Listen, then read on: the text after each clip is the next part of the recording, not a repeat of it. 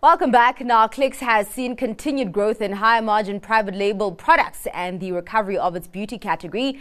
The health retailer posted a retail margin expansion of 130 basis points and an 11.5% increase in headline earnings per share. But Clicks also saw a rise in its retail costs impacted by high insurance premiums and diesel costs.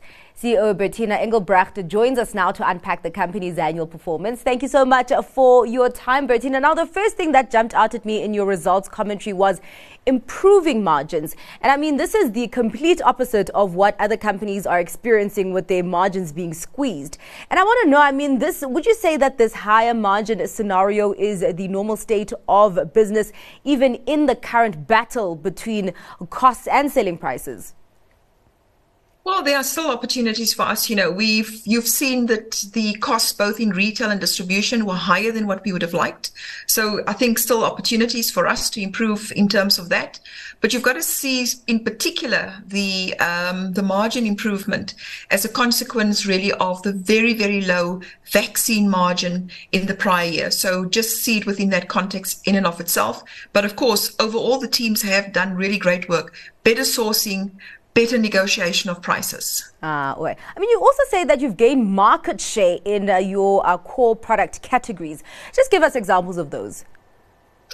Actually, in every single one of them. Um, mm. So, pharmacy, we have uh, improved the market share by uh, 40 basis points.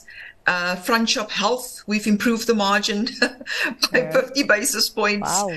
In baby, by 50 basis points. I mean, it's an incredible performance by the retail team. I really have to commend them for all the work that they've done. But there's not a single retail category that we haven't improved our market shares on. Ah, all right. I mean, uh, you do obviously say that uh, costs in distribution are, um, you know, still elevated, but you did say that uh, UPD did uh, did better in the second half of the year. Would you say that that is turning a corner, or maybe uh, there's still more to see on that front?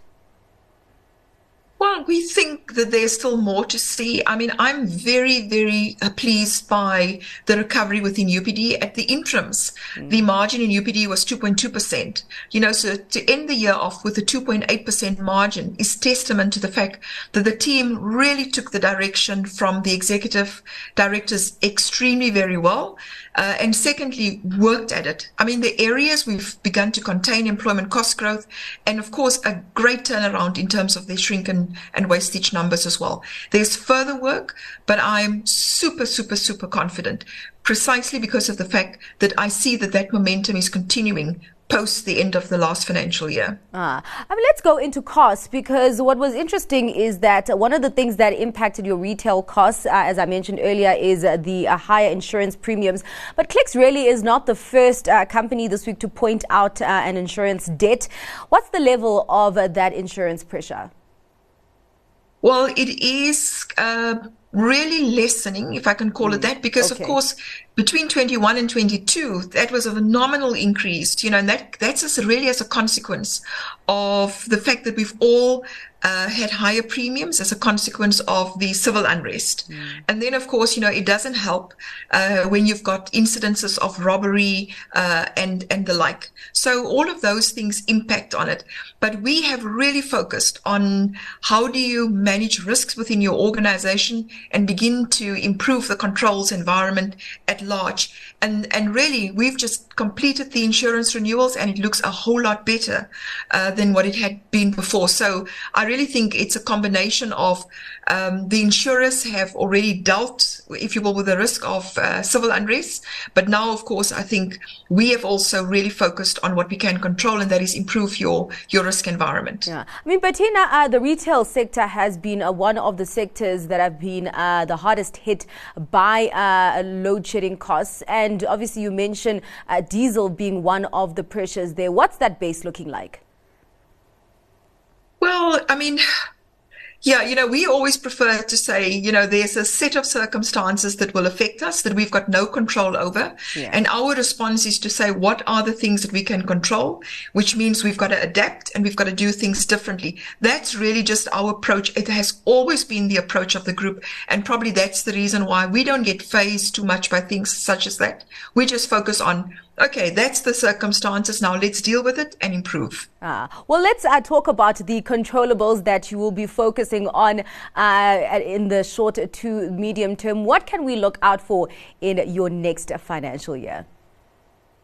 Well, you've seen we've given guidance of 880 million rand in terms of capex. The bulk of that is going to be spent on investing in the extension of our retail and pharmacy network. And that's great because if you're a shareholder, it means we're investing for future growth.